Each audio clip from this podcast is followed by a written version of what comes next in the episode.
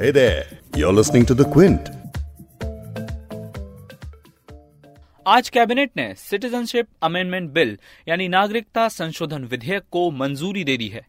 अब यह बिल संसद में पेश किया जाएगा। इस बिल के कानून बन जाने के बाद पाकिस्तान बांग्लादेश और अफ़गानिस्तान इन तीनों देशों से आए गैर मुस्लिम शरणार्थियों को नागरिकता दी जा सकेगी। उम्मीद की जा रही है कि सरकार को संसद में इस पर भारी विरोध का सामना करना पड़ सकता है। कई विपक्षी दलों का आरोप है कि सरकार का ये फैसला धर्मनिरपेक्ष सिद्धांतों के खिलाफ है। आप सुन रहे हैं द बिग स्टोरी पॉडकास्ट और मैं हूँ आपका होस्ट वैभव पलनीटकर। क्विंट हिंदी पर हम बिग स्टोरी पॉडकास्ट में एक बड़ी खबर आपके लिए लेकर आते हैं। हमारी कोशिश रहती है कि खबर का जायजा इस तरीके से लिया जाए कि आप खबर के हर पहलू से वाकिफ हो सकें। आज के बिग स्टोरी में हम बात करेंगे नागरिकता संशोधन बिल पर। आपको समझाएँगे कि सिटीजनशिप अमेंडमेंट बिल क्या है और इसका भारी विरोध क्यों हो रहा है और इसके पीछे की पॉलिटिक्स क्या है। हम आपको सुनाएँगे कि असम में पीएम मोदी ने जनता को संबोधित करते हुए क्या कहा था।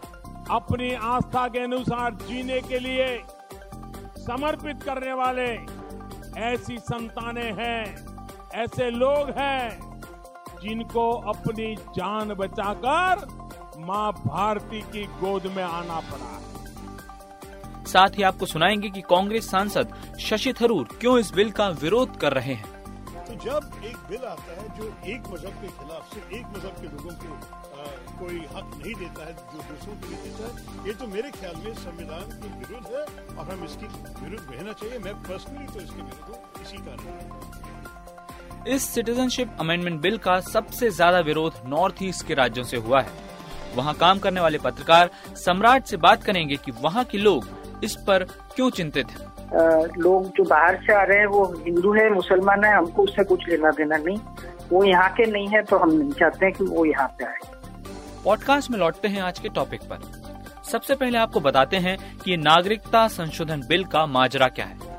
सरकार इस संशोधन के ज़रिए सिटीजनशिप एक्ट 1955 के कुछ प्रावधानों को बदलना चाहती है। नए संशोधन में अफ़गानिस्तान, पाकिस्तान और बांग्लादेश, इन तीनों देशों से आने वाले हिंदू, सिख, बौद्ध, जैन, पारसी और ईसाई मतलब इन छह धर्म के शरणार्थियों को नागरिकता दिए जाने का प्रावधान है। इसे ऐसे समझ सकते हैं कि इस बिल के कानून बन जाने के बाद अफ़गानिस्तान, पाकिस्तान और बांग्लादेश से आने वाले गैर मुस्लिम शरणार्थियों को नागरिकता दी जा सकेगी। 1955 वाले नागरिकता कानून के मुताबिक नागरिकता के लिए जो आवेदन कर रहा है, उसे साबित करना होगा कि वो कम से कम 11 साल से भारत में रह रहा है। और अब जो संशोधन किया जा रहा है, इसमें 11 साल की मियाद को घटाकर 6 साल करने का प्रस्ताव है। सुनिए, पीएम मोदी ने असम में लोगों को संबोधित करते हुए इस बिल पर क्या कहा था? नागरिकता संशोधन का विषय सिर्फ़ असम या नॉर्थ ईस्ट से जुड़ा नहीं है, बल्कि देश के अनेक हिस्सों में माँ भारती पर आस्था रखने वाले, भारत माँ की जय बोलने वाले, अपने आप को अपनी आस्था के अनुसार जीने के लिए समर्पित करने वाले ऐसी संतानें हैं, ऐसे लोग हैं, जिनको अपनी जान बचाकर माँ भारती की गोद में आना पड़ा है।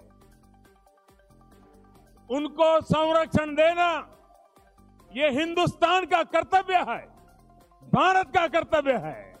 पीएम मोदी ने तब की रैली में वादा किया था कि वो असम के लोगों को कोई भी दिक्कत होने नहीं देंगे।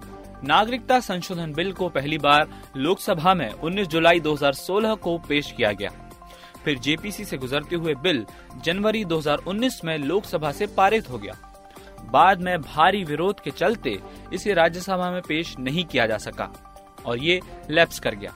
आज कैबिनेट ने इस बिल को मंजूरी दी है और अभी जो विंटर सेशन चल रहा है, उसमें बिल नए सिरे से पेश किया जाना है। लेकिन आपको बता दें कि पिछली बार जब ये बिल खबरों में आया था, तब नॉर्थ ईस्ट के राज्यों से, खासतौर पर असम से, इसको लेकर भारी विरोध प्रदर्शन देखने को मिला था। और अब फिर एक बार वहाँ से विरोध प्रदर्शनों की खबरें आने लगी हमने नॉर्थ ईस्ट में काम करने वाले पत्रकार सम्राट चौधरी से बात की और जानने की कोशिश की कि वहाँ के लोग इस बिल को लेकर क्यों खफा हैं। नॉर्थ ईस्ट का रिएक्शन तो एक बार पहले हम देख चुके हैं।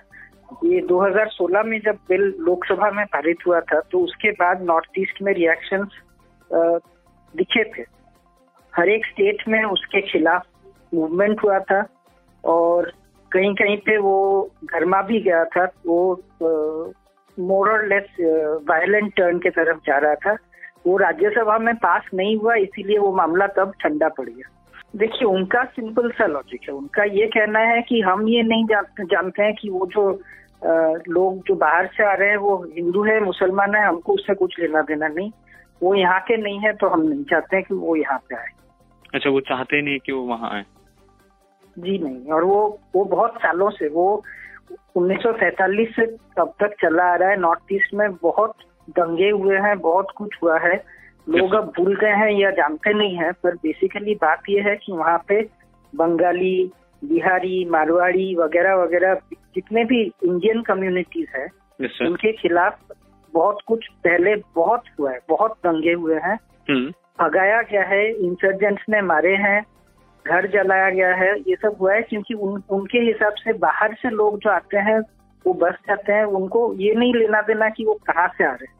हम्म। उनको दिक्कत है कि बाहर से ज़्यादा लोग ना आए बस सिंपल सी मोदी सरकार नागरिकता संशोधन बिल को संसद के इसी सेशन में पास कराने की पूरी कोशिश करेगी। वहीं विपक्ष पूरी तरह इस बिल के विरोध में खड़ा है। कई पार्टियों ने मोदी सरकार को इसके लिए चेतावनी भी दी है।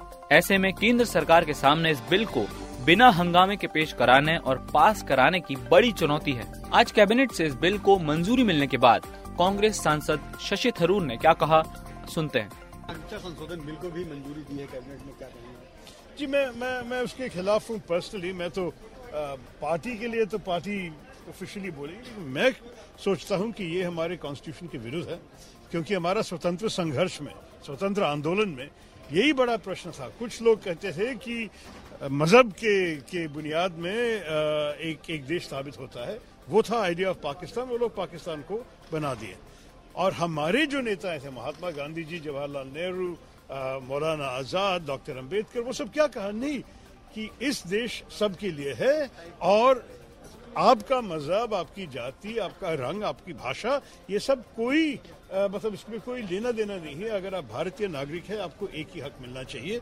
और ये है हमारे कॉन्स्टिट्यूशन हमारे संविधान के बेसिक प्रिंसिपल तो जब एक बिल आता है जो एक मज़हब के खिलाफ सिर्फ़ एक मज़हब के लोगों को आ, कोई हक नहीं देता है जो दूसरों के लिए देता है ये तो मेरे ख्याल में संविधान के विरुद्ध है और हम इसकी विरुद्ध रहना चाहिए। मैं पर्सनली तो इसके विरुद्ध हूँ इसी कारण के लिए। नागरिकता बिल के मुद्दे पर तूल देकर बीजेपी हिंदू राष्ट्रवाद और राष्ट्रवादी भावनाओं को भुनाना चाहती है। आगे आने वाले वक्त में बंगाल में चुनाव है। बीजेपी वहाँ फिर से अपने हिंदू वोट बैंक को टारगेट करना चाहती है।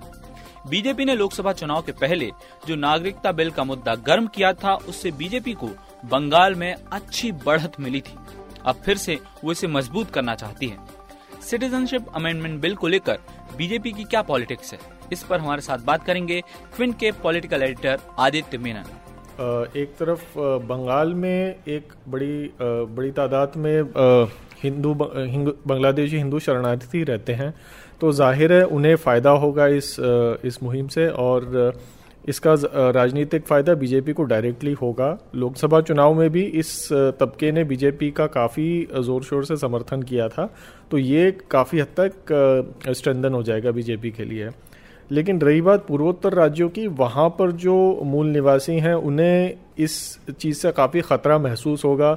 और हो सक, और पिछली बार भी जब बीजेपी ये संशोधन लाई थी, तब मिज़ोरम, मणिपुर, नागालैंड, मेघालय असम इन सब जगह विरोध का सामना बीजेपी को करना पड़ा था। उसके कई उनके कई जो एलाइज हैं जैसे कोनराड संगमा की पार्टी मेघालय में नागालैंड में एनडीपीपी और असम गण परिषद असम में इन सभी पार्टियों ने इस चीज़ का विरोध किया था कि उन्हें लग रहा था कि अप, उनके अपने राज्यों में थोड़ी डेमोग्राफी बदल जाएगी।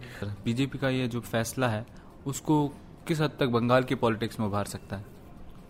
बंगाल की पॉलिटिक्स में दो इसके इम्पैक्ट हो सकते हैं। पहला है तो ज़ाहिर है जो हिंदू शरणार्थियों का वोट है और जिन्हें अब नागरिकता दी जाएगी और साथ ही साथ वोटिंग का अधिकार भी दी जाएगा, जो पुराने शरणार्थी यहाँ पर जिन नागरिकता मिली है, उन, उनके, उनका सपोर्ट भी बीजेपी को मिलेगा इस चीज़ से। दूसरा एक फ़ायदा बीजेपी को ये होगा कि एक कम्युनल पोलराइजेशन का माहौल इस संशोधन से पैदा हो सकता है।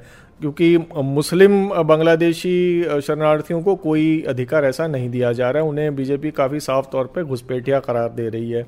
तो एक कम्युनल पोलराइजेशन का वहाँ पे नैरेटिव बंगाल में और ज़्यादा स्ट्रांग हो जाएगा। खासकर कि अगर तृणमूल कांग्रेस और कांग्रेस पार्टी और लेफ़्ट पार्टियाँ इस चीज़ पर बीजेपी का पूरी तरह समर्थन ना कर, नहीं करती हैं तो।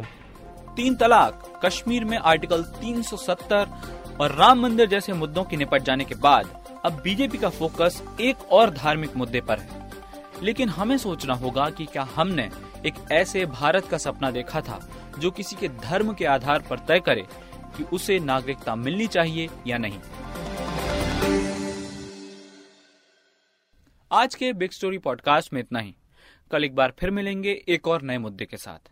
आपको एक बात और बता दें कि बिग स्टोरी हिंदी आप क्विंट हिंदी की वेबसाइट पर तो सुन ही सकते हैं। इसके अलावा गूगल और एप्पल पॉडकास्ट स्पॉटीफाई और जियो सावन पर भी सब्सक्राइब कर सकते हैं।